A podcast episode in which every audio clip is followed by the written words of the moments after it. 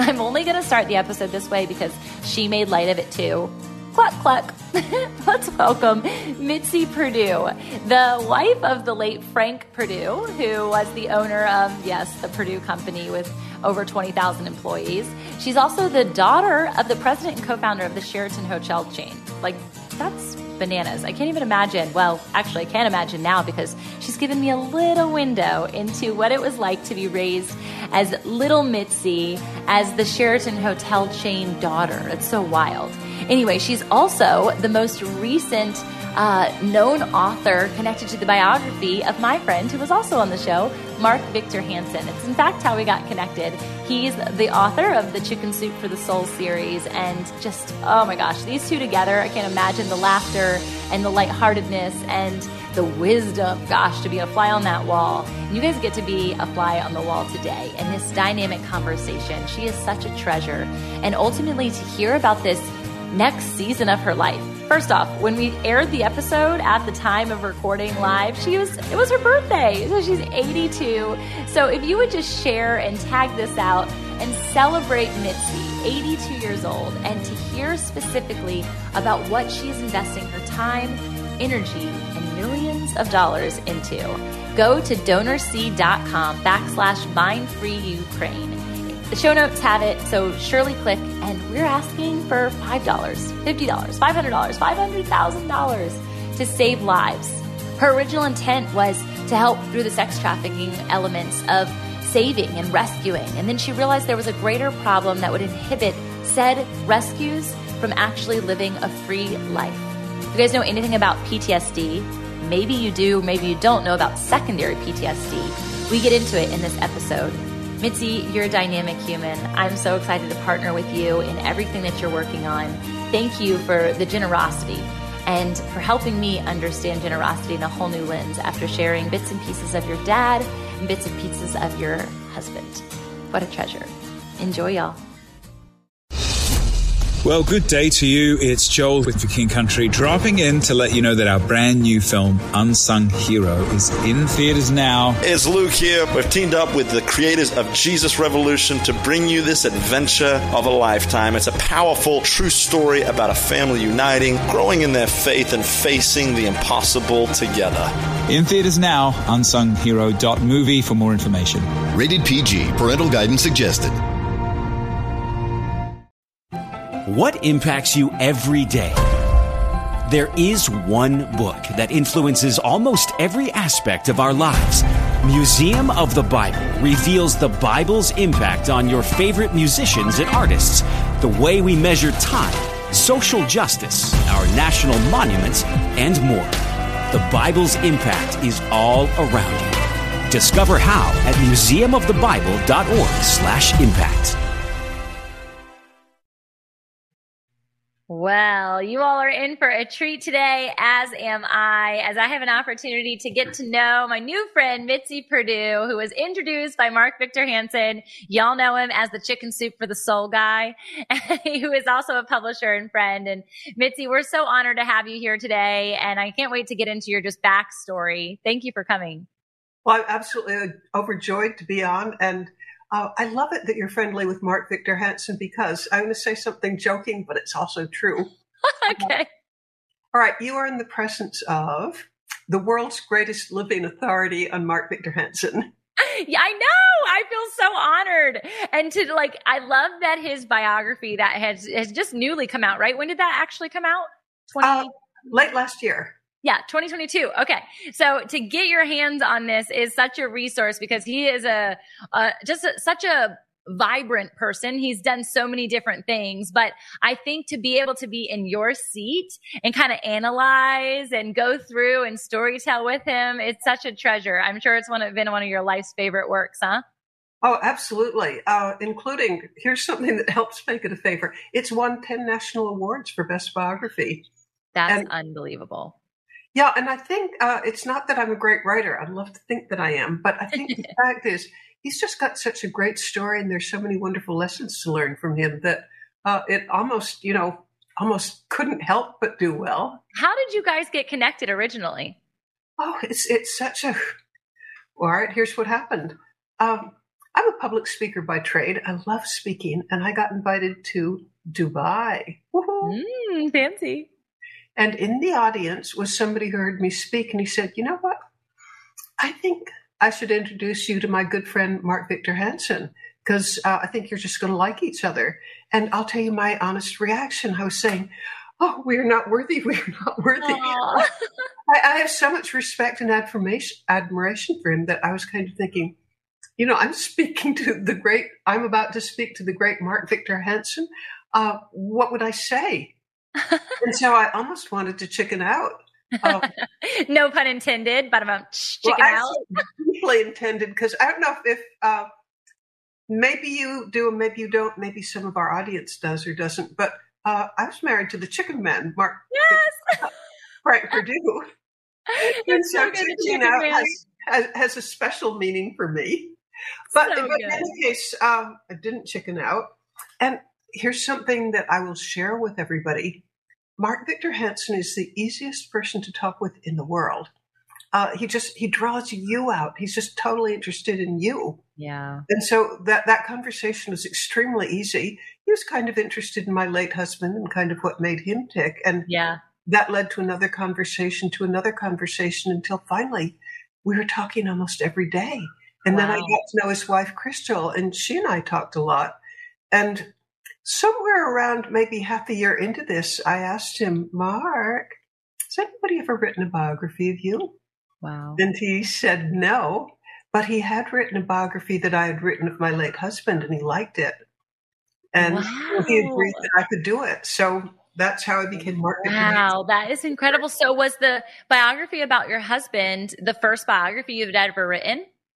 Uh, no, it wasn't. I've I've actually written several, not not of great big famous people, but uh, and normally my writing is in in my life for a good bit of my life. I wrote a weekly column for Scripps Howard on the environment, and it did become the uh, most widely syndicated environmental uh, column in the country during its time.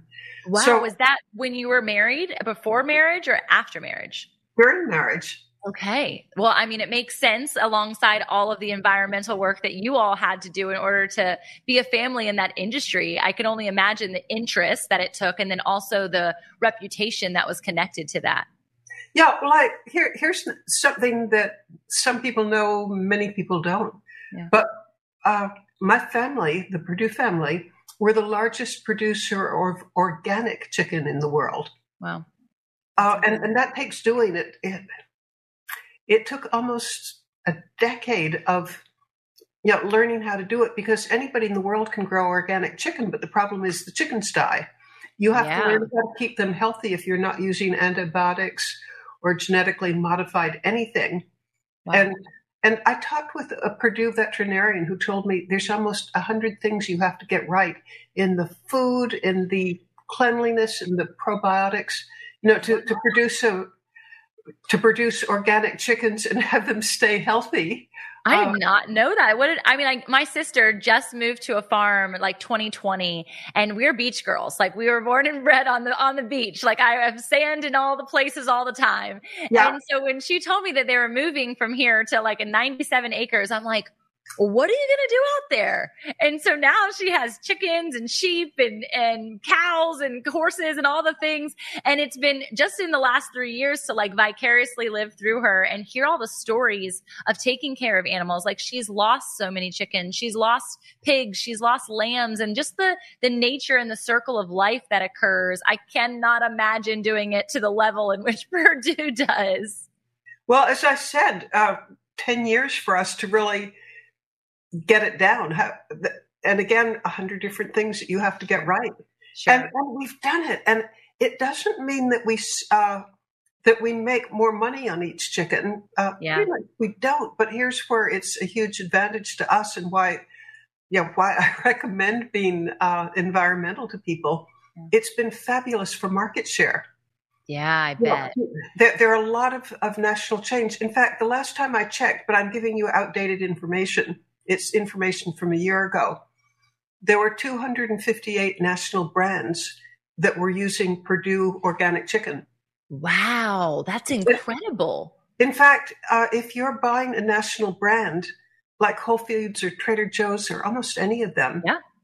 Uh, and if they have organic chicken, they have contracts with us, and then they'll tell us the specifications they want. You know, the age of the bird and the weight of the bird and whatever else. Wow. And to well, again, it's a year ago, but 258 brands that oh i'm sure i'm sure it's multiplied since then. That's wild. We're a trader joe's whole foods family and so i love hearing that. That's so well, neat. I, I, believe i can guarantee because to, to, the very best of my knowledge and belief uh, we're the only one that does it on a large scale Wow. And to know that there's 20,000 employees there, I would love to know. I mean, I have a thousand questions, honestly, Mitzi. I want to write your biography, okay? When it's your turn to have yours written, I'm like, I have so many questions to ask you. Cause you, you've lived such a dynamic life. And even as I was praying before we started, I said, you know what, God, like, I'm sure there's been a lot of light shined on your your dad and him being a part of the Sheraton hotels and your husband and him being Frank Perdue and even then Mark Victor Hansen and all the things that he's done and the accolades you guys have got to share together. But you, you, you little Mitzi. I think of you as a little ringlet, like a little girl, just like walking around town and experiencing the hotels when you were small and then the farmland and then the environmental side of what you do. The thing that popped out to me most excitingly is this new, and maybe it's not new. Maybe it's been there and been cultivated for a long time, but this war correspondent role with Ukraine. And so I want to, I want to take a journey of like little Mitzi to Mitzi who is carrying a gun in our promo video? uh, well, actually, this since this is a faith-based broadcast, I, I will share with you, please. Kind of like, I mean, it just takes me aback and amazes me. Mm. Uh, for a good bit of my life, you know, I'm a writer by trade, and uh, for pretty much all my life, I've I've been a syndicated columnist. But I used to read the biographies of war correspondents. And you know, when I was married to Frank, being a war correspondent, guess what? That wasn't in the cards. Not so much. Not so much. No. And somewhere around 10 years ago, I had the possibility of, uh, of being a war correspondent in Afghanistan. A four star general saw the proposal of what I wanted to write. It was going to be called Six Who Served and it would be the story. I've been invited to a forward operating base in in Afghanistan, and so I'd been invited to come, but it happened to be uh, a group of military military police whom I not only knew them in the states, I also knew their wives, and the book was going to be about what it was like for their wives and for those who were who were there. Uh, so I had the backing of a four star general. I thought, oh boy, I'm going to get to be a war correspondent. But I got extremely turned down by NATO. NATO said, yeah, the, the four star general proposed it to NATO because it had to have NATO approval. And they said, uh, we don't want a 72 year old woman uh, in Afghanistan. You know, health, who knows what, but yeah, they. I, I, it just wasn't a possibility. I was so disappointed about that. And uh, a, a, frequent prayer that I make is, Thy will, not my will. So if yeah. it's my will that I don't go, but still, I wish I could. so that was sort of always in the back of my mind. But yeah. I'm 82 now. Uh, and what I'm about, about, to describe, I was 81. So I thought, uh, that door's closed that ship has sailed. Yeah, yeah. You're like, it's over. If I can't go when I'm 72, I surely can't go when I'm 73 or 74 or 75 or, 80, or 81. Or 81. But I had written a story for Psychology Today on human trafficking on the border between Poland and Ukraine. Yeah. And it, it was printed in Psychology Today. I write for them pretty regularly. Yeah. So in this in this uh, this article that I'd written, the title included the word Ukraine and the word human trafficking. Well, it turns out that the head of the Kiev region police, and Kiev region is very large, he has 6,400 people under him. He had written his master's thesis on human trafficking. So somehow somebody uh, gave him my article And pretty soon I'm on a Zoom call with Ukraine. And can you imagine how exciting it is to get a call from Ukraine? Yes, that's so cool.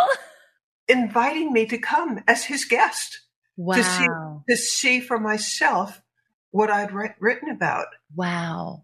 And and I'm thinking, uh, thank you, Lord. This yeah, was like he knows the desires of your heart. It's so Yeah, cool. and, and it was it was full of kind of well I, I went because i'm a storyteller and i thought maybe there were stories that would benefit people to know well my first night there oh my uh, i spent it in a bomb shelter Oh.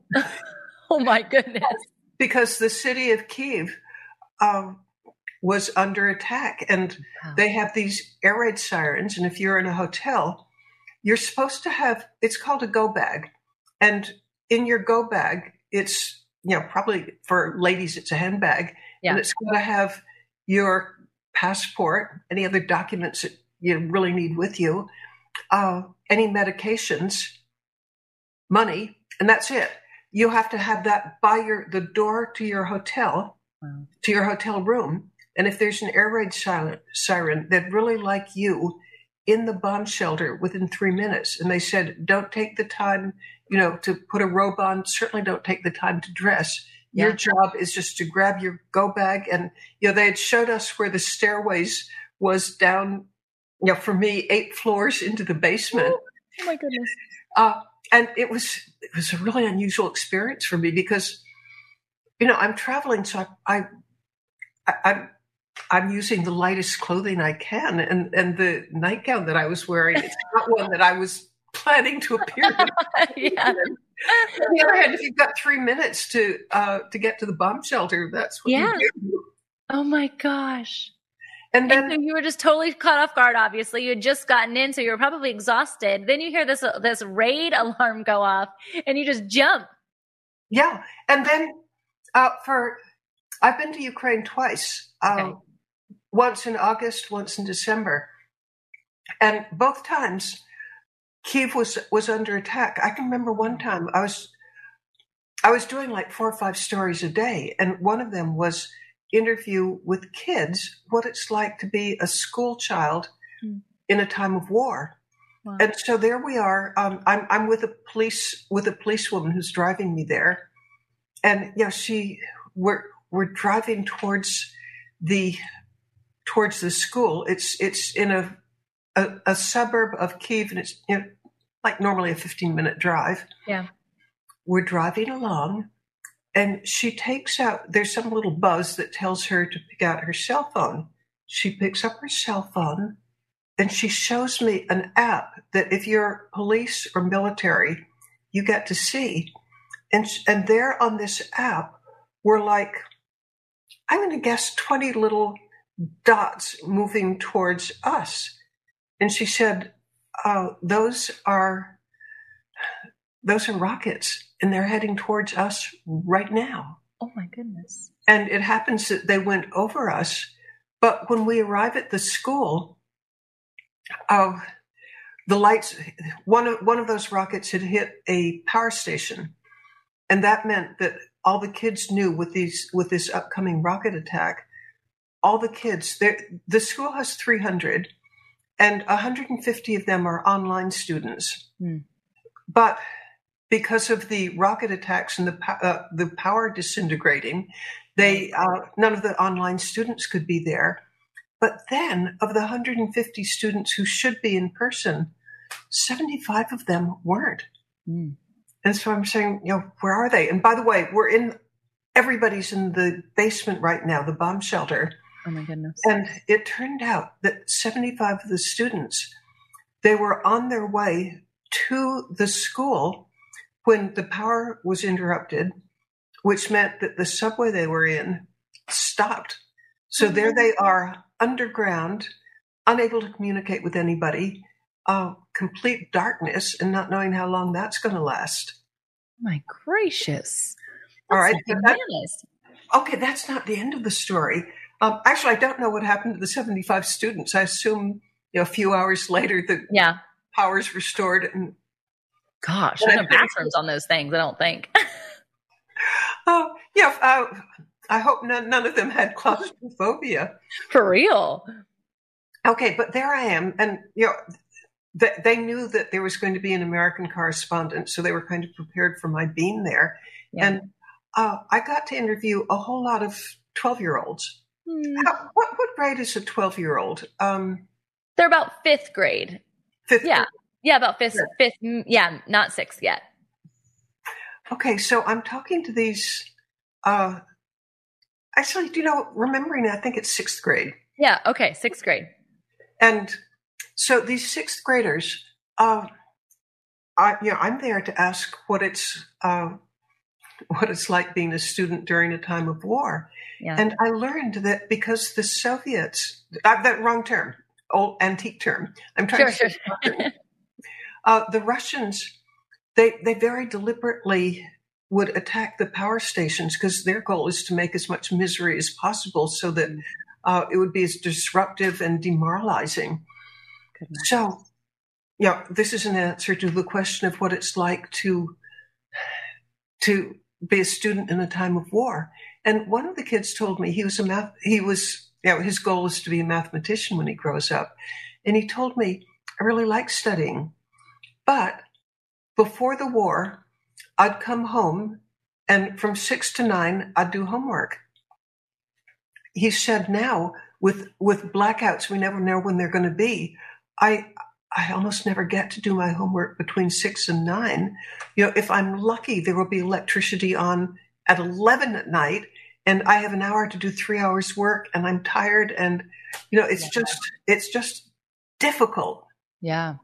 Wow. Uh, and other students in the class told me to give a message to American students, and the message was uh, be grateful for what you have because we wish we could study, you know, in an uninterrupted way like you can. Wow. And and then another story that I got from from that visiting that particular school.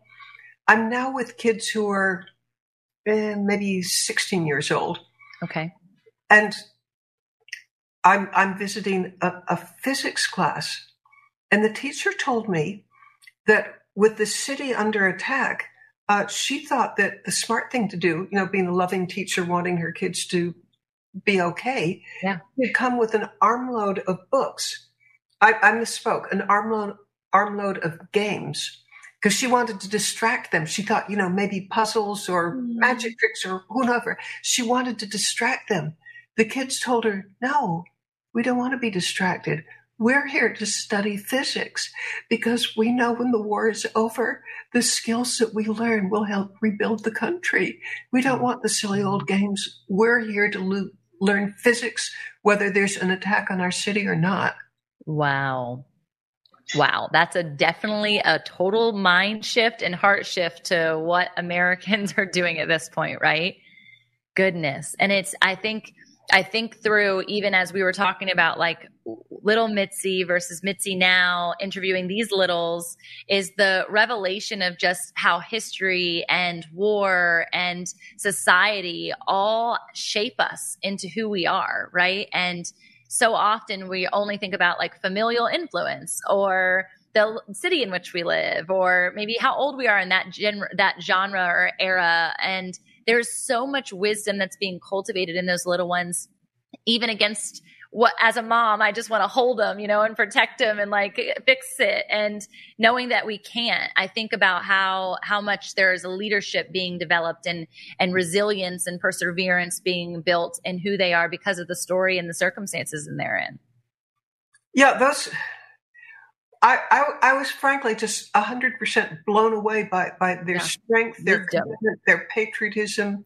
Yeah. Uh, you know, they love their country and they don't want it to be conquered by by the Russians. Wow. Wow. I have a, a, friend who was on the show, Andy Zeismer, and um, his colleague, and they started a missions organization that has brought now at this point probably 250,000, um, no, 400,000 when I talked to them. So maybe 500,000 pounds of food to the front lines of Ukraine. Wow. And they're sending missionaries out there just to, as pastors, to just be there and provide food and drive these trucks into, you know, dangerous territory. You got to see it firsthand and just go and give food and pray with people who have now been lost their homes, who don't have access. They're different people coming from different parts of the world and they're just on the front lines of Ukraine. And so as I saw that, it made me think about that scenario and to know that there are people who have taken interest and not only just interest, but are actually serving and bringing help to those places. You know, I was there a little over 10 days between the two the two trips and the amount of faith that I witnessed there, it would do your heart good. Yeah, I bet. I bet. Now, as an example, there are a lot of churches in Ukraine. Uh, and as far as I can tell, I mean, I'm ready to be wrong on this, but at least what I saw with my own eyes, uh, I don't think the Russians are targeting churches. I mean, thank hmm. heaven. And maybe they are, but I sure didn't see any. I saw a lot of, and, you know, in some of them I, I got to go inside and I realized the extraordinary amount of, of consolation that faith hmm. gives. Yeah. Oh, I mean, I would see people like, I, I don't know this for sure, but say it's a mother who maybe's lost a child or a husband or something. Hmm. And you, you could tell that without the solace of faith, that that person would just be destroyed. Yeah. I, I, I had huge appreciation for faith in a time of war. Yeah. For your life, knowing how likely, and maybe I'm wrong, but drastically different they're being raised versus how you were raised, how was faith an element of your life growing up? Uh, I was brought up it, this is a phrase, and I don't I don't know if it's if it's really apt, but still, this is how I was brought up. Yeah. Um, service to man is the road to God. Mm. So serving one another, serve the least of them, and you're serving me. So, yeah.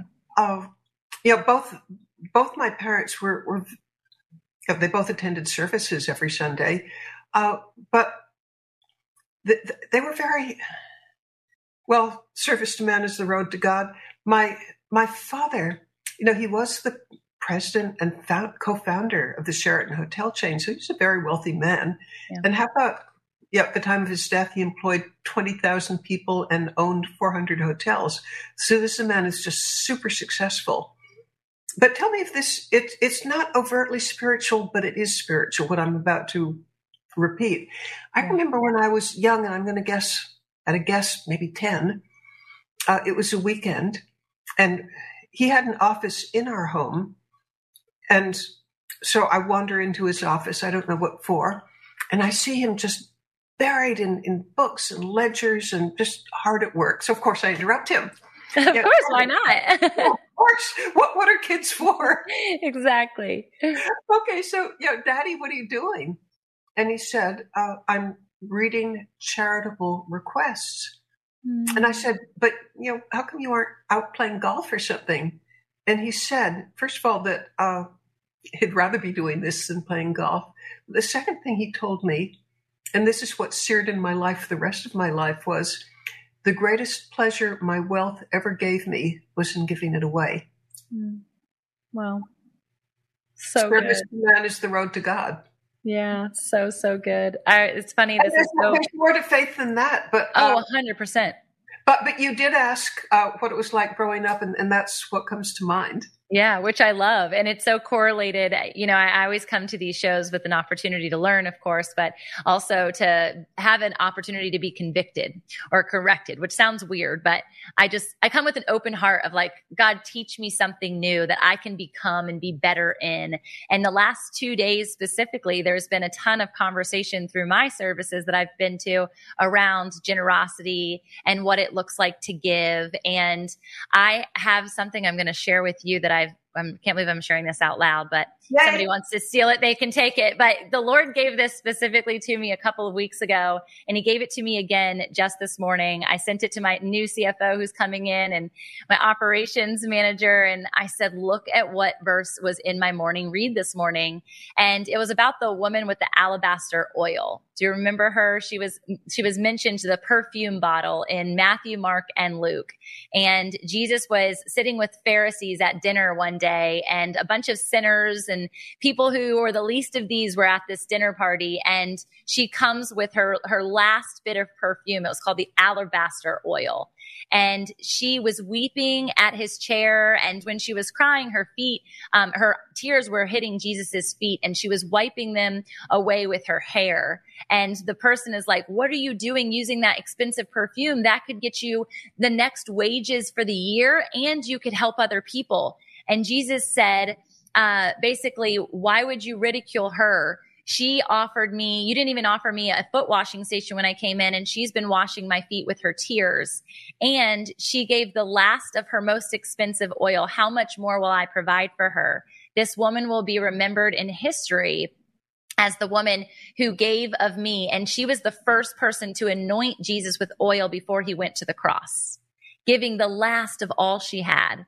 And so the Lord has impressed on me since the beginning of this adventure with Him um, in Fit and Faith to not take a dollar not take a dollar for anything for myself. And it's been interesting because it is not the profit first methodology that most entrepreneurs are teaching.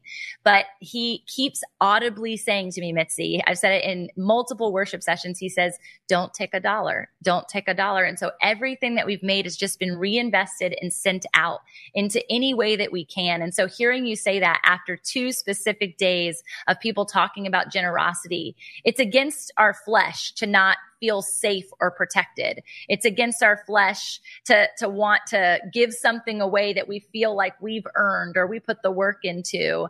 And I love that you shared that of all the things you could have shared because it just seals the alabaster oil, my heartbeat for what business is supposed to be and what God is asking of his children when we do have the gift of of vision and we do have the gift of service and we do have the gift of having favor and blessing and protection in our lives unlike those children you're mentioning in Ukraine.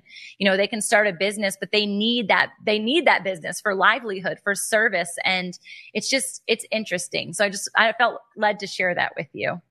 Well allow me to share something that Frank Perdue used to say. Uh, he, he, he'd you know tell his children this all the time. Uh, and you know, they, they still quote it if you want to be happy, think what you can do for somebody else. On the other hand, if you really want to be miserable, think what's owed to you. So, and to, to my mind, that's almost, you know, in different words, the same attitude that my father had. He loved giving it away. Frank was the most philanthropic person I ever know.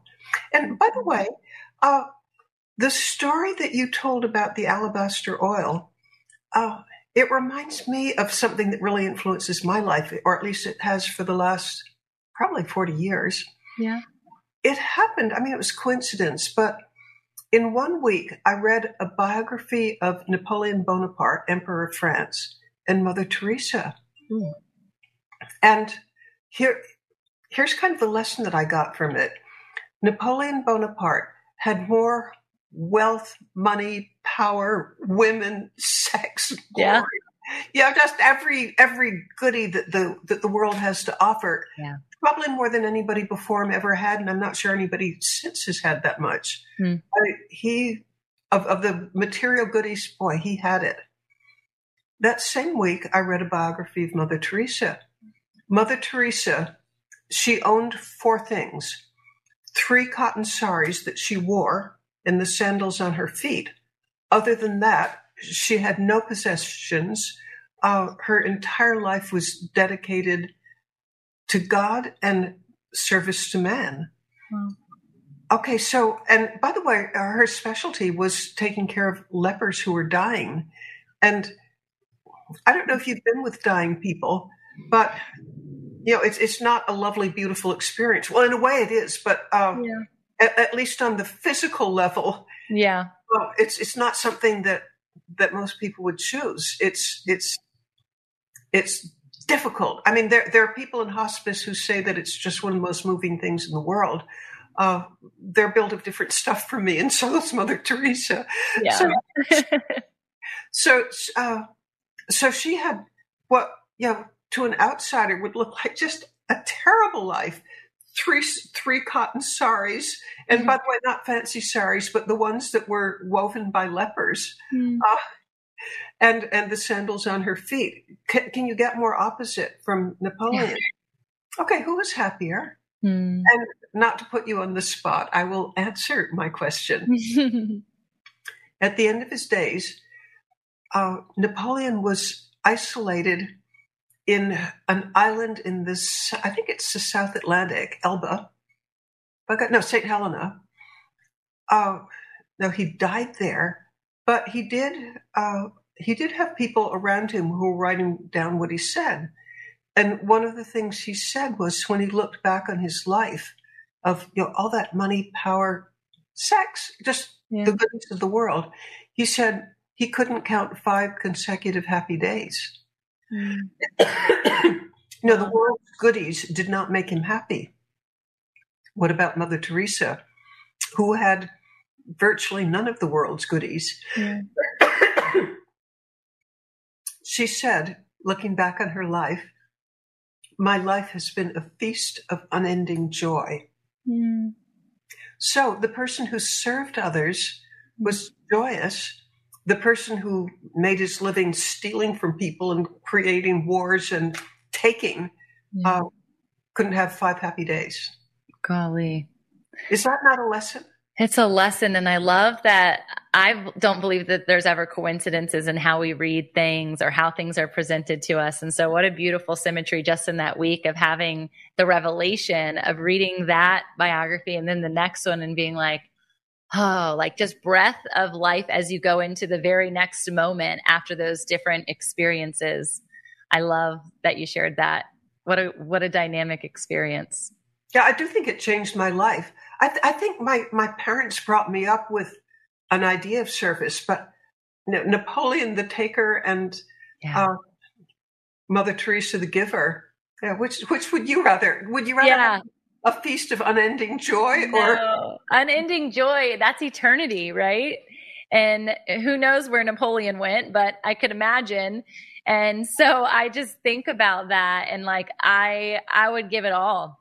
That woman the alabaster woman she gave it all and she had no idea the extent to which she was going to be blessed. And she was never really mentioned again but it said that no one would forget her name. And look here we are 2000 years later talking about her. And so I just think it's it was a seal from heaven and like gives me such freedom to keep doing things and like how much bigger did Mother Teresa get to do things because she knew that that bigger just as all the things that you've been able to do with the different platforms and access points and resources you've been given to to make way for others to thrive and for for ultimately kingdom expansion. well, allow me to share something that um, I got a lot of attention for. Yeah. I didn't do it for attention, but after visiting Ukraine the first time, I was so impressed by the, the courage, the patriotism, just the goodness of the people that I met. Example, those children that I mentioned who uh, wanted to study physics even when their city's being bombed. Yeah. Um, During that time, we knew that the Russians were bombing the power stations. I mean, they did it while I was there. In fact, I even visited a power station where the next day it was bombed Wow. um, and and just like put out of commission. Uh, I I left from that first trip with the feeling I want to do everything I can to help help Ukraine. I, I and among the things that we knew was when when a power station's bombed, there's no heat, there's Mm. no light, and It's freezing in December. Well, I was there when it was 20 degrees. Oh my goodness. Uh, and, and it is December. And can you imagine the following? I talked with people who endured this. Mm. Uh, you're in an apartment building, say you're in the 20th floor, there's no electricity, there's no light, there's no heat, you can't cook, the elevators don't run. And the 21st of December, the you know the, the winter solstice, it's dark 15 hours a day. Can you can you imagine being cold, terrified, and you you can't distract yourself with your iPad or something? Yeah, no. There's just nothing. Uh, and I, I I talked with one guy who, who told me what it was like. He said, "You're just sort of taken over by." Uh, he speaks English. Yeah. He used the word torpor, where you just you even when even when it's daylight, when you've had this 15 hours of dark just lying there, cold, um, he said it just saps your energy. Your it's just he, he's he said it's undescribable, but I think our imaginations can get, can get us part way there.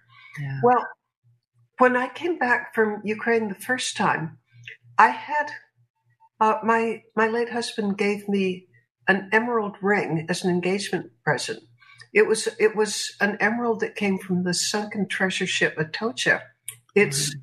it the the Atocha sank in 1622, and when it was recovered in well almost 350 years later, Frank Perdue was one of the financial backers of recovering it, and you know he got many many many. I mean, how about millions of dollars worth of of treasure from it? Yeah he gave it almost all away. He gave it to the Smithsonian, and he also gave it to a uh, to found a museum in Delaware. Wow! And he did that because Delaware, you know, to have a museum means more tourism. So he did it kind of to help Delaware, which is a neighbor state. So neat. Yeah, it is so neat. But he did keep a near perfect emerald, and near perfect emeralds are very rare and he had it cut into a stone that would you know he he he inherited not inherited he was as a backer he was given a crystal that's sort of the size of my little finger. Mm-hmm. my finger up against something dark. Yeah. There was a perfect emerald hidden within the crystal and he had it cut and he gave it to me as an engagement present. It's amazing. You want to impress a lady. That, that That's impressive. that works. wow. And I wore it every day during our 17 years of marriage. But after he passed away, uh, I was afraid to wear it because I was thinking, you know, it's it's something. It's it's a historic treasure. Yeah. From it, it's historic and it's rare and it's beautiful. I kept it in the safe when I returned from Ukraine the first time, I really wanted to do something of a humanitarian nature to help the Ukrainians. Yeah. I put it up for sale at an auction. It made $1.2 million. Wow. Every penny of which went to uh, to support Ukrainians. It would do some of it went for things like you wouldn't believe how important this is, and people have told me how important it is. Flashlights. Wow. Yeah. I mean, imagine that you're in a completely dark apartment. Yeah. Maybe you want to go to the John or something in the middle of the night. No light. Mm. Flashlights, or or you want to read a book or something. Flashlights just turn out to be extraordinarily important. Wow. Warm clothing was important, and then three hundred thousand of it has gone to creating a women's shelter mm. for victims of human trafficking or domestic violence. Wow. And well, I've never done anything that I've been happier with than than giving away that ring. And I also know for absolute certain that Frank would be overjoyed that that the ring is going to yeah. something that was, will help so many people. It's incredible. That's what the multiplication factor of heaven looks like, right? It's like taking one thing or 1 million and being able to disperse that to create generational legacy because otherwise so much could be lost and a life is so much more precious than anything, as much as that was like a cherished thing. But it's like I always, my pastor says it actually, but it was the revelation. You can't take a hearse to heaven right? We can't, you can't take a hearse to heaven. So if you can't take a hearse to heaven, why do we need it anyway? And so it's like the, the generosity piece, you know, we give to give out of goodness sake, but even the heart and the the, recipro- the reciprocity that exists when you give is just like oh my gosh the fruit that god gives in response with peace and love and joy as like the gift that we get out of giving. And we don't give to get but it happens. And it's just that beautiful. Yeah I, I, heard a phrase i don't know who said it but um, this guy said the hole through which you give is the hole through which you can take. And I think I think what that means is uh, the more you give, kind of the more comes back to you. And Good. and I do feel that. Okay, at 82, and uh, today's my birthday. Hey, happy birthday, Mitzi! That's amazing. It's a totally happy birthday. um, but I, I do think that, that that's probably the most generous thing I've ever been able to do. But it's also the action that I'm most happy with having taken. It, yeah. I mean, the, the, the, good feeling to me is just crazy good. And I, I wish other people, uh, you know, could benefit from, from what I learned, which is it really is more blessed to give than to receive. Yeah. Yeah. It's so good. I was talking to my mom even just this morning. We were talking about no one hates, especially like a new Christian who's sitting in a church service and they're listening to a tithing message and they're like, oh, the church and the money. And they're like in their brain, right? Thinking of all of the negativity. But yesterday, our pastor did such a beautiful job. And I was processing and I told her, Mom, imagine this. Imagine. And instead of having that like weird feeling at the end when they're like, and here's the tithing, you know, text this number two or give it your check in the tithing box in the back. And people are like, okay, I'll give. What if we brought our money and we were celebrating our way to the altar and we were just laying that money down and you could just like kind of like they do in repentance services or altar calls where people will put drugs out there or they'll put away the things that are negative and they're like, I give this all away. What if we did that with our money? Like how, what a celebration that would be to know that it's going in safe havens to help expand people and, and lives. And it, she just kind of looked at me and she's like, I've never thought of it like that. And so I just want to dance my way into giving. And it's so different than what I've ever been taught. And like I said, my flesh doesn't necessarily want that. My flesh wants comfort. My flesh wants safety. But I know I'm so blessed. We're not worried about a bomb hitting me currently. And you know, we have light and there, there's simple things in life. I get Perdue chicken in my freezer later, right? there's simple things in life that we take so for granted as what is safety and what is generosity. Yeah, you know, even safety, because while I was in Ukraine, I was, I was numerous times things that with a different attitude would appear very unsafe. For sure. Um, okay, I'll give you an example. Yeah uh, and a geography lesson at the same time. Uh, you've heard of Chernobyl and the terrible explosion there? Yep. That was 1986. There's something called the Chernobyl exclusion area. It's a thousand square miles, and it's where uh, there are pockets of intense radiation enough that you know can kill you probably in a matter of days. So it's it's it's a dangerous area. Uh, I, as a journalist, wanted to see it journalists in general aren't allowed in. However, uh, the head of the Ukrainian police, it's the police that enforce this. And they know that if you drive fast enough so that your dose is very low, you're going to be okay. Yeah. And, and I got to see parts of, of Ukraine that I could guess that not many journalists have ever seen, and they were amazing. Yeah. Uh, but we're driving by um, maybe at 70 miles an hour because if you stay near one of the hot spots for very long, you're in trouble. But he gave me, well, not he, the, the Ukrainian police provided me with a dosimeter. And I'm not driving, I'm, I'm there taking notes as fast sure. as I can. Sure. Um, and the dosimeter, you know, it tells you uh, if it goes above this, you got to get out of there real fast. Uh, and and when we left the exclusion zone just for safety, they, we were patted down with Geiger counters, you know. To, wow. Yeah, so it was it was a real deal. Um, crazy! It's a thrill. Well, for somebody who has a taste for adventure, yeah, I do. So that's a thrill. yeah, for somebody who wanted to be a war correspondent. yes.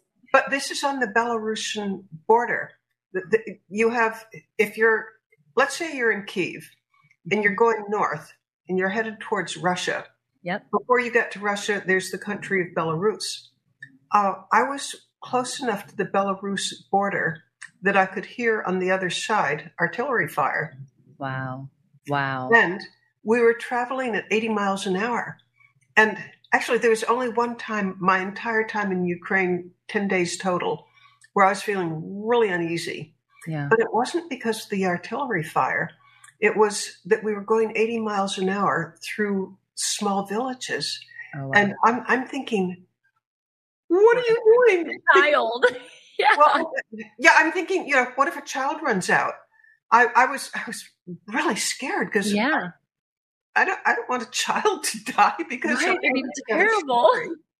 Uh, but I didn't have any say in it. Um, they were going 80 miles an hour, and they explained why. Yeah. Um, because uh, this is going to sound really vain, but we're all friends, so I have permission to yes, you do. say how it was. Uh, because I have a famous last name, I'm considered a high value target. Mm. Um, and there, there are groups like the the Wagner Group that makes a lot of money uh, capturing people and holding them for ransom. Wow. So uh, I was told. I, mean, I don't know this is true, but I tend to believe it that Wagner would just love to get hold of me. exactly. For sure. well, so we're driving along at, at, 80 miles an hour, and I was told that. Uh, I mean, I know it was 80 miles an hour because I could see the speedometer, and actually it was in kilometers, and I forget what kilometers is, but translated. I trust you. translated, it's 80 miles an hour. So we're zooming along, and uh, and so finally, I work up to the courage to ask, you know, why are we going so fast? And it turns out that if you're on the other side, there, there's a river in between, and so we're we're speeding past, uh, you know, parallel with the Belarusian border. And if somebody uh, wanted meant me harm, uh, if I was if we were traveling what I would have considered a safe speed 25 miles an hour, uh, that they could they could target with with their artillery. Mm. They could target the at 25 miles an hour. You can hit somebody. At 80 miles an hour, you don't have a chance. So don't even waste the ammo. Wow. Wow. So you're like, now your heart's beating extra fast. you're like, go, go. Uh, I'm still worried. I mean, it. Still worried about the baby, of course. Yeah, I mean, I mean, I can imagine even even like an animal coming in that would be catastrophic. I mean, to be scary, you would like literally collide. I mean, that would be grotesque. Yeah, you, you can't at that speed. You can't stop. Yeah. unless maybe if you're a police driver, you you know all the tricks. Yeah, yeah, yeah. Know, and maybe it was safer than it felt, but uh, that was the only time that that I really felt uneasy. Yeah. Well, it's interesting. Even the other stories that you were sharing, the fact that you had gone to a, the site and then it was bombed the next day. I'm like, man, just the provision and the protection that God had over you in those scenarios is just such a blessing in and of itself. But yet at the same exact time, you still got to see, like it wasn't held back from you to not be able to witness. Well, the, the head of the Kiev region police, he, he told me that there are all sorts of correspondents who come like to watch battles, or maybe they come to watch uh, and report on, let's say, charities that, that are working there. Sure. But he said that I was the first correspondent who was interested in the police. And the the police they're they're a huge story because Russia in the last beginning in 1991, when the Soviet Union fell apart, Russia has invaded eight different countries. Hmm. That, I don't think that's widely enough known, but it's eight countries. In the time between 1991 and today, there's only been four years when Russia isn't actively involved in a war. Wow. That's I mean, they're they're they're an extremely warlike country. Yeah, and they have a playbook that they do pretty much every every time they invade a country, and that is one of the first things they do is they do everything they can to destroy the police. Mm-hmm. They bomb the police stations. They either steal or destroy the cars. They're very big on destroying police communications. Mm.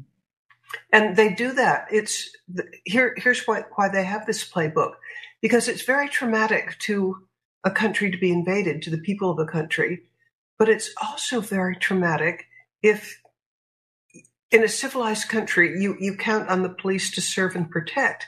You know, yeah. if your store is robbed, somebody's going to come in, and with luck, there's going to be consequences. Uh, how about the Russians? They they don't just bomb the police stations; they also empty the prisons. So there are all these bad guys who, who are loose, and there's nothing you can do about it. And the reason the reason this is part of their playbook is they want to demoralize the country just as much as they possibly can, and that's yeah. one way. Yeah, and they're getting in the heads of the people. Like imagine there's already fear. Now it's like triple triple 10x that fear and it's it just freezes everything. It freezes economy, right? Because people are staying in. It freezes education. It freezes all of these different you know elements of society if people are locked in fear. I think we experienced a bit of that with COVID we experienced a bit of it, but good Lord. Well. Which brings me to one of the big reasons for fear right now and uh, whatever resources I can pull together. Like the, I, I, want to go to what I'm about to describe. It's mine clearing, as in land mine clearing. Yeah. Yeah. I, if anybody wants to do something that will really help Ukraine and where I'd stake my life on the idea that the money that they give, it's going to actually go to help. Uh, I've started a crowdfunding organization. It's called donorsee.com slash Ukraine. And mm-hmm. donor is like giver. You know, mm-hmm. I donate, I'm a donor. C is in like I see you dot com and then forward slash Ukraine. If you will if you will come to that place and give you know, five dollars would be wonderful. Yeah. The goal is three hundred thousand dollars, and we're halfway there. Wow. And and I I'm very anxious. I mean, I'd love big donations, but I love small ones because when I go to Ukraine again, I'm going to mine clearing school. Wow. And people, and people think I'm saying mind clearing. Uh, no. No, mine, like bombs, explosives in the yeah. ground. In fact, I should just say explosive clearing. Yeah, for real. I mean, that I only could recognize it because right when I saw the video on that site, I'm like imagining the just the demolishing of what would transpire in my heart, not to mention all of the people and things that it would destroy. Um, but I I'm curious in all of the things that you saw, what led you to this specific next step? All right, because because up until I don't know August of this year. Yeah. My big, big cause was whatever I could do to combat human trafficking, which seemed right. to me like the worst thing that one human being could do to another. Yeah. But then I learned that supposing that you rescue a woman from trafficking, you get her back in Ukraine, she is not going to recover as long as their minds around because with oh the, the Russians are just so evil about this. That they'll do things like they'll mine children's toys um, I've I've seen like um, like an iPad. It looks just like an iPad, but you open it up and there's plastic explosives in it. And the way it works is, did I say iPad? I'm I'm trying to say iPhone. Oh yeah, either one. Yeah, iPhone. Okay. Okay. Well, what I, what I'm describing is an iPhone. Okay. Well, they leave these things around high schools. And yeah, what kid seeing an iPhone that doesn't seem to belong to anybody wouldn't pick it up right. turn it on. But the light that happens with turning it on uh, is going to connect a circuit that will connect the explosive to the plastique, and that person's probably going to die. Holy moly! Or and they they have mine laying rockets. You've you've seen pictures of the HIMARS rockets where they're like fifty tubes that that shoot out rockets. Yeah. Okay, they have those same. They're not called HIMARS, but they they have like fifty rocket tubes, mm-hmm. and inside the rocket tube is a rocket. Well, fifty rockets in fifty tubes, and inside those rockets can be seventy-five landmines, and they can just shoot out, and suddenly, you know, in an area there are three thousand seven hundred landmines that can kill a person and they're just implant into whatever they land into and holy moly, that's terrible. Yeah, and so so why did I switch from caring about human trafficking, which I still care about? Yeah, of course. It's it's pretty well known that if an area has mines, uh, that you're in a state of constant uh, post traumatic stress or PTSD yeah. because you don't know you don't know if you're going to get blown up. You also don't know if, if the people that you love are going to get blown up. Oh my goodness. So mind clearing seems to me what we need to do first. Yeah, yeah, absolutely. Wow, Mitzi. Hmm, I'm like processing all the things that you've walked through and are currently still actively walking through, which I love. And I love that today's your birthday. How do you, after going to see that firsthand, because I mean, I just went to my first missions trip just in the Dominican Republic and I didn't get to see anything to that extent, but deep poverty, um, abandonment, uh, rejection, trafficking, all those things are all over the world. Um, but I got to see this, and though I never felt threatened from a war perspective when I was there, and I'm I'm curious because of that experience. Are you able to fall asleep easily at night? Yeah, uh, there there's something called. Let's see if I can get the title right, but it's secondary traumatic stress. Right. And that happens to afflict too many people who, yeah. like in, in the case of human trafficking, if you're somebody who is, say, you're a psychotherapist and you're treating, you have a career, maybe you've been treating people for 10 or 15 years, yeah. and you keep hearing these terrible stories. Yeah. Uh, you, you yourself are in somewhat danger of getting symptoms of, of post traumatic stress yourself, except it's secondary. You didn't experience it, but you heard about it and you internalized it. Yeah, and then yeah. you have trouble sleeping, eating, nightmares, just, uh, okay, I know that danger.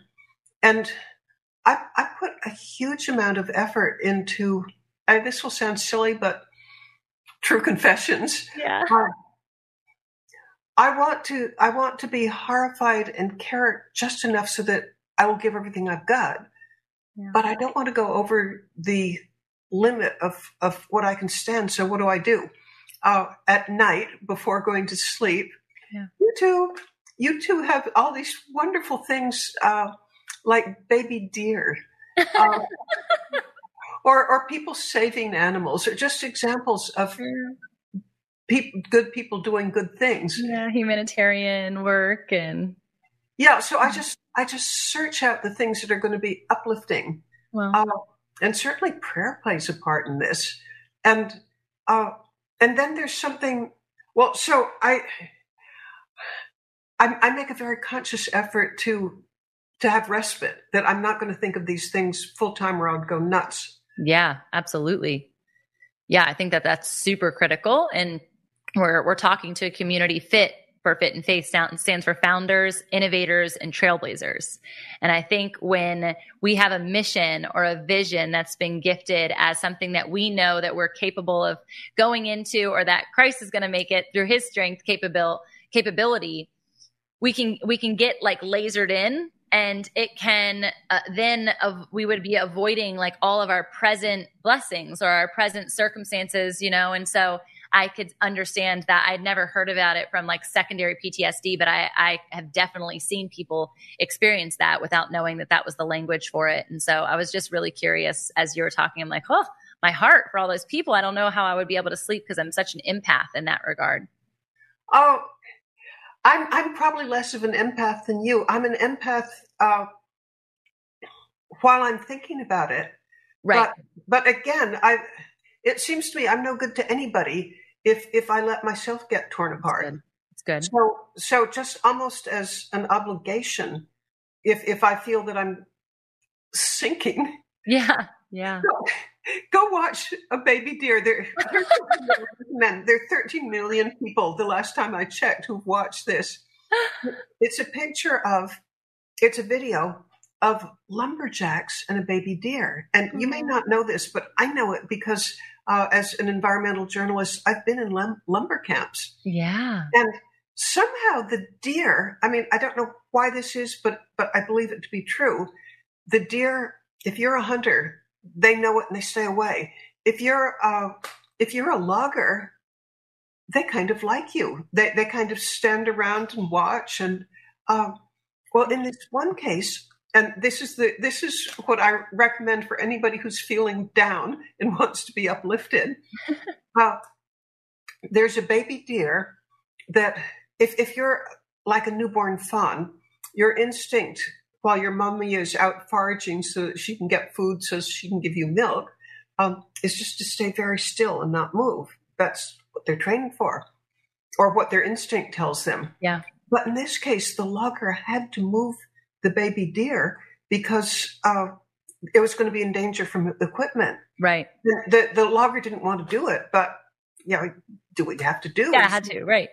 So he picked up the baby deer, and he's holding the baby deer, and the baby deer is kind of nuzzling him and looking happy. Uh-huh. So he starts scratching the baby deer's belly, and the deer goes like this. But now he's lifted the baby deer out of danger, and he starts to put the baby deer down, and the baby deer goes. Wah! So he's, so he's holding him again, and you know, scratching, you know, just sort of nibbling him. The deer's looking all happy, trying to put him down again, and you know, like three times, the deer just absolutely has a deer like tantrum. No, I don't want to be put down. And, That's amazing. And then, then the, the logger holds him again and cuddles him and strokes him, and the deer looks all happy. Well, if, if I'm feeling down, I go watch this. I'm going to tag it in this show for everybody because there's there is a reality that can be scary. And we talked about this before is like fear and faith can coexist. And there's healthy fear, and then there's fear that isolates and fear that I believe Russia loves to implant. And so um, it also fear moves us into action.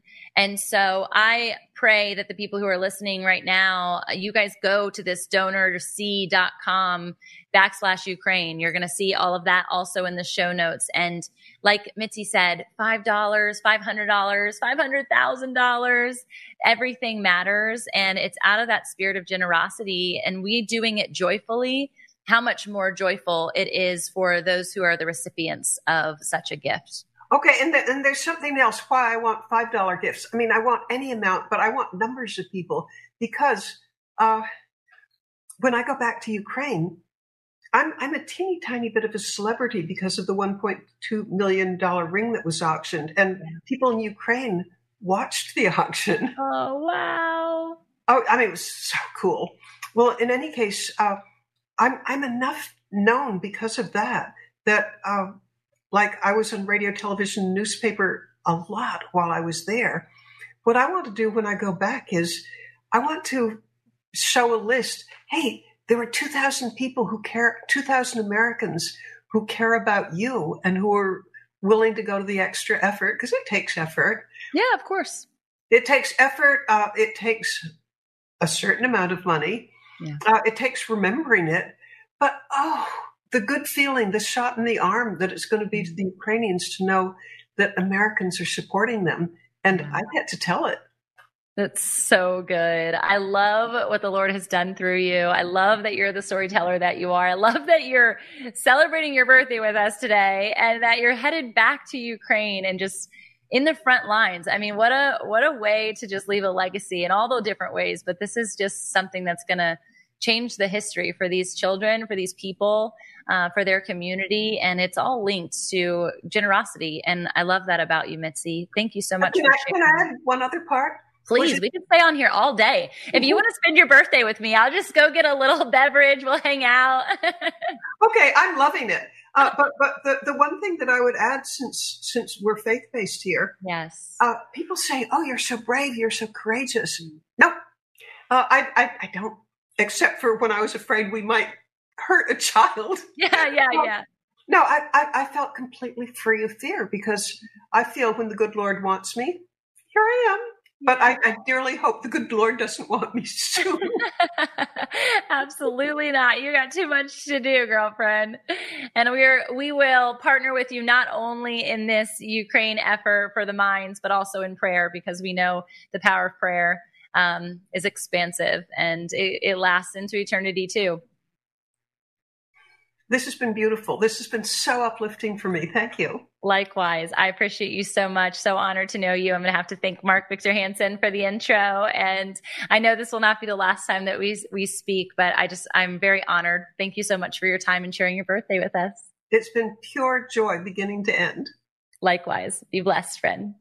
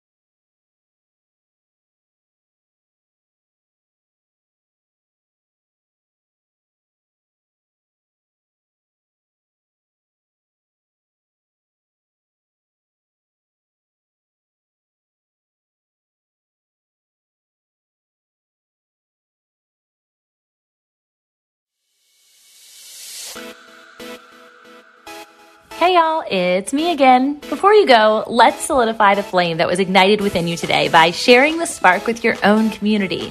Whether it's mentally, physically, emotionally, relationally, or spiritually, I would love for you to take the step right now by declaring your takeaway. Snap a pic of the episode and share it on your stories or posts, and you can tag me and the guest, and we will surely feature you on our Instas. Hey, you might even unlock a new accountability buddy in me or them. We're totally in this together, and we appreciate the extra step taken.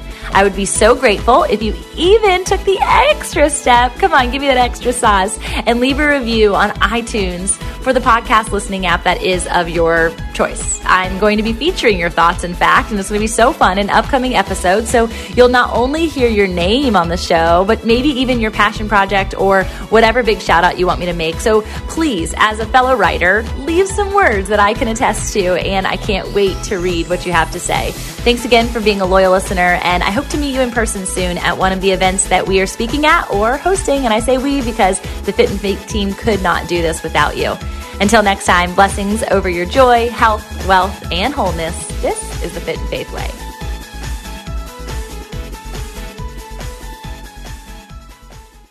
Hello, my name's Rachel Carmen, and I want to invite you to come over and listen to my podcast. It's called Real Refreshment. For years and years as a young mother, I chased after the wind, thinking that the world could offer me the refreshment I longed for. But it was only when I discovered it in the person of Jesus Christ that I really found refreshment. Come on over and join me as we dig into Bible study. I'll see you there.